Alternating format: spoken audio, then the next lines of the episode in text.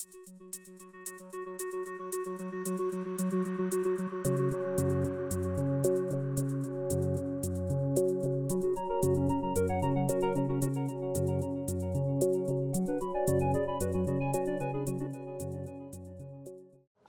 I wanted to sort of uh, pitch uh, or present the work today in the context of the effects of stress because of the high burden that uh, mental illness has on young people.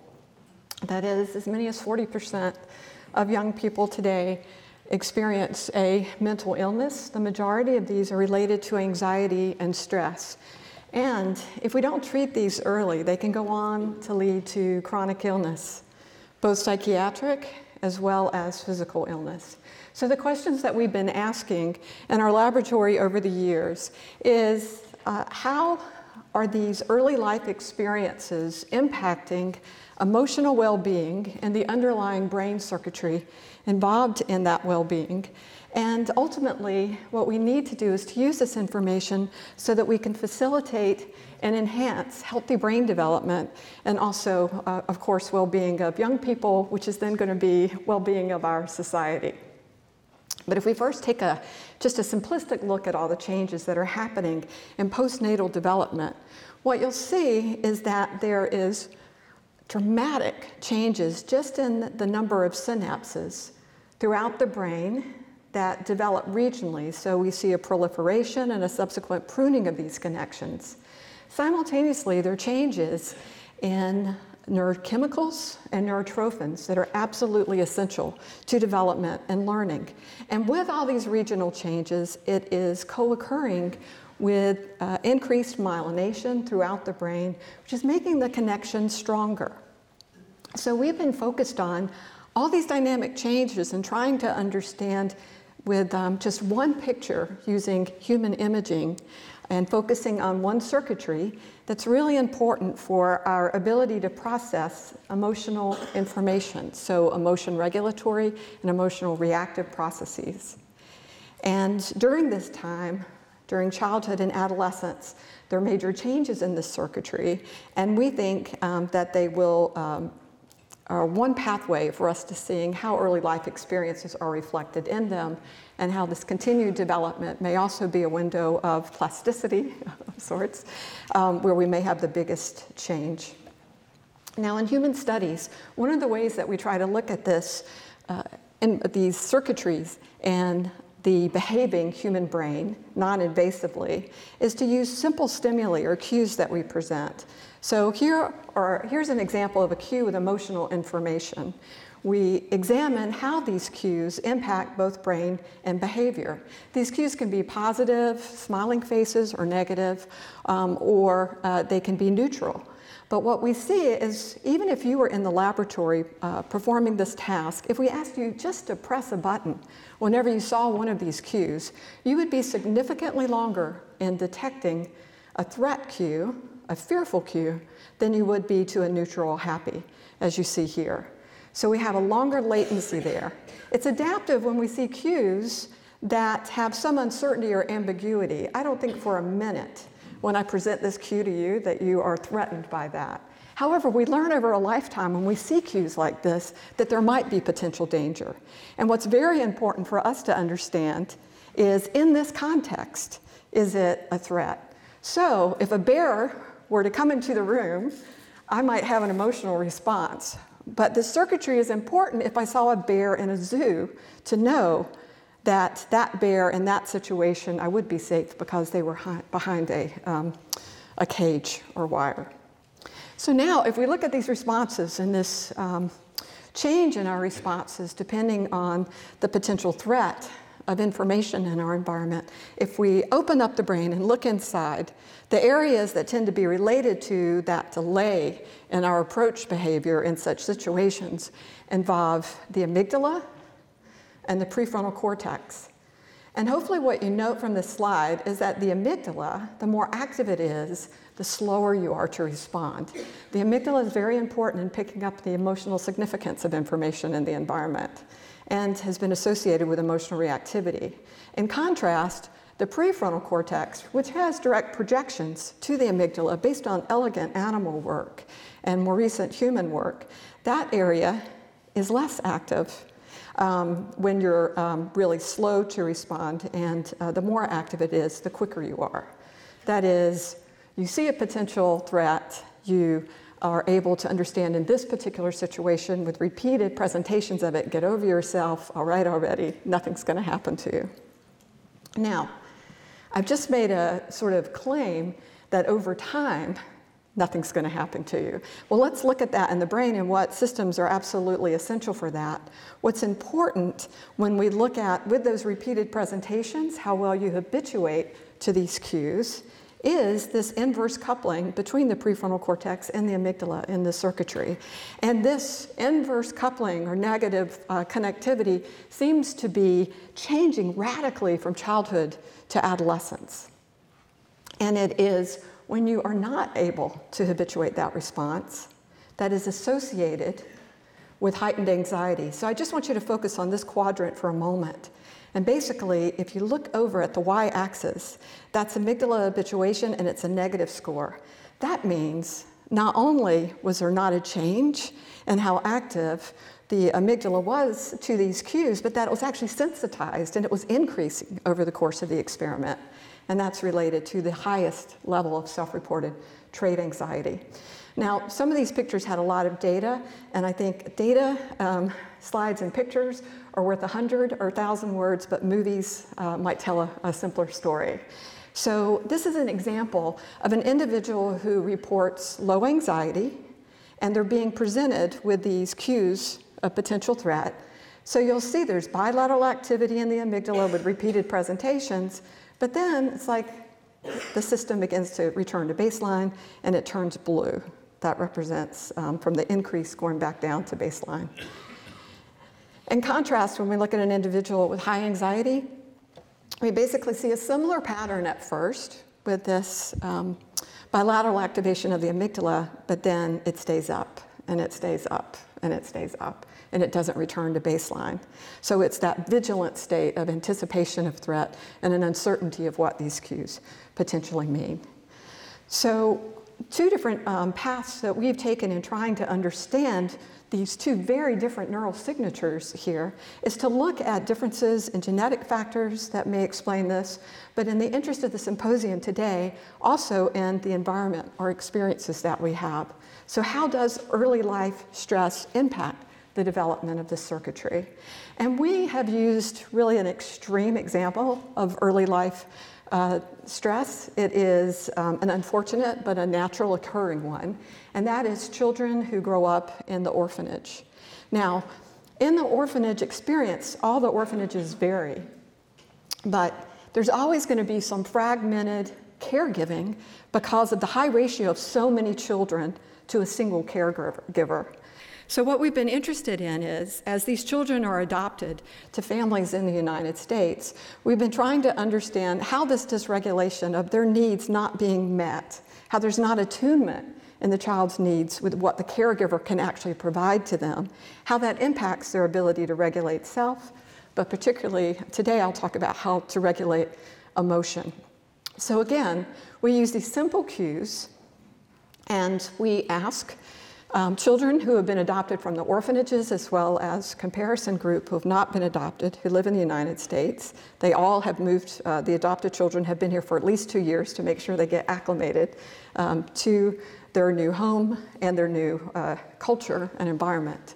And um, what we do is we present these cues of potential threat, but in the task we tell them, uh, you know, ignore these, try not to pay attention to them. And you find in the situations in which you have these cues, relative to situations where you present a smiling face, that the adopted children are much slower in anticipation of one of them occurring. So even if it's a neutral face on the screen, if they know they're about to see a threatening face, they're really hesitant to respond. But if it's to a happy face or smiling face, you don't see a difference between the two groups. Now, this is paralleled in the brain by enhanced activity in the amygdala. And that's shown here on the left and the right side. Um, but I think what's important about these findings is first, this is greater activity in the children who are adopted from orphanages abroad relative to the comparison group, the area in blue is actually more active in the comparison group. This is a part of the brain that's important for attention regulation and emotion regulation. So, one is being able to regulate their emotions and ignore, and the other is quite reactive, that group. But more importantly, when you see images like this and you have these neural signatures, it is how does that relate to their actual behavior when you get them outside of the scanner environment or the laboratory? And so we measured um, how uh, the behavior between caregivers and their adopted children when they had been separated briefly and then they were reunited. And we looked at the amount of eye contact they had with their caregiver when they were reunited. And basically, we see that the more active the amygdala was, the less eye contact they had with the caregiver. Also, the less eye gaze they actually held uh, on the faces that they were presented in the experiment as well, too. Now, when we have natural occurring experiments such as this, um, we don't really have control on pre-existing conditions that may be there, genetic or environmental. So we've actually turned to use uh, mouse models to try to see if we can control for the genetic and environmental um, confounds that might otherwise explain uh, what we're seeing. And so we borrowed paradigms uh, that have been developed by individuals like Regina Sullivan at NYU and also Tallie Baram at UC Irvine to um, induce sort of a fragmented caregiving of a dam to her pups. And so I want to just show you those movies. On the top is a dam where we've taken away the nesting material. Um, she has a little bit, but not sufficient. So she is running around. Oh, this is not in real time. she's, oh, she's even a little bit slower than that. So, so basically, I don't even know if you can see the control dam. So she has all the nesting material she needs, and she's spending the majority of her time grooming and um, feeding, nursing her pups. But you can see the mother above is trying to pull together the nesting material and sometimes her pups over to her corner for the nest.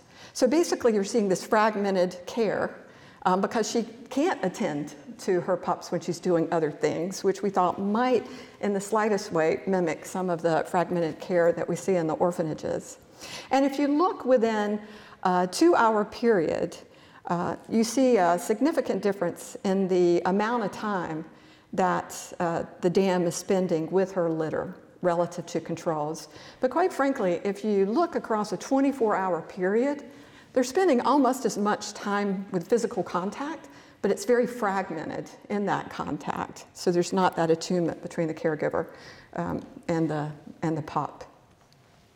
So then, if we look at their ability to regulate their emotions, not the dam, but now her offspring who've been given this fragmented care, basically what we see in a paradigm in which we've trained them that a nozzle will lead to them having access to condensed milk, and mice love condensed milk.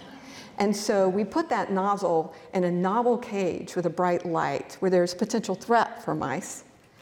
And we see that when we put it there, there's a difference between those mice that grew up with the stress dam relative to the mice whose dam their mother was not stressed. And you don't see any difference in terms of how quickly they move to the nozzle in their home cage. And then if we look at the brain using CFOS activity as an index, we see heightened amygdala activity in this group relative to the controls. And so this gives us a bit more confidence that what we're seeing in the human data that I presented is not as much associated with maybe pre existing conditions as it is with uh, the early life stress because these um, parallel quite nicely. Now, with the mice, unlike our human children who are usually adopted by super parents, if you do nothing after that, you see that there's persistent effects of that early life stress, so that they're still showing heightened amygdala uh, reactivity in adulthood, even though there's continued development of the circuitry. Now, this persistent effect in these mice is somewhat reminiscent of uh, work that Nim Tottenham has uh, done at Columbia in collaboration with Dylan Gee, who's now a colleague of mine at Yale University. And she's actually shown that if you look at this frontal limbic circuitry, that there may, uh, there appears to be something similar to a premature closing of a sensitive period of neural development of this circuit, such that if you just look at healthy children, what I described before, there are drastic, significant changes from um, coupling between the prefrontal cortex and it becomes inverse or negatively related in adolescence. What we see in children who have grown up in the orphanage is you're already seeing those changes early. And so now NIM is trying to follow and see just how rigid does that make the individual when they go through adolescence, which is an even more stressful time of life and meeting so many challenges. And I just want to end with um, one more study, an area of work uh, that uh, Dr. Tottenham is following up on, and that is showing how important the caregiver is. And so, in these experiments, where we're showing these very simple stimuli in the scanner while we're taking pictures of the brain and watching how they perform games, if you simply put a picture of the face of the caregiver um, uh, along the screen where they're performing the task, and you can counterbalance that with a face of a stranger, she sees that that's associated with decreased activity in the amygdala. So it's a decrease in that emotional reactivity just by having that uh, parental cue present there. And also, there is an increase in the uh, or inverse coupling with the prefrontal cortex that is typical uh, more of adulthood, but we're seeing the parent has that ability to help regulate. So I hope what I've um, shown you or illustrated is just one small set of experiments that are being performed where we can show that early life stress can lead to persistent changes in brain and behavior, particularly in terms of emotional uh, capacities. And it highlights, too, this last bit of work, the importance of having very early interventions and also the importance of the caregiver in helping to uh, develop a healthy brain and also in terms of enhancing emotional well being uh, now and hopefully forward for that individual. So I just want to end uh, by thanking so many individuals who have come through my laboratory over the years, the majority of them fellows who are stellar stars now, um, and to also thank you for your attention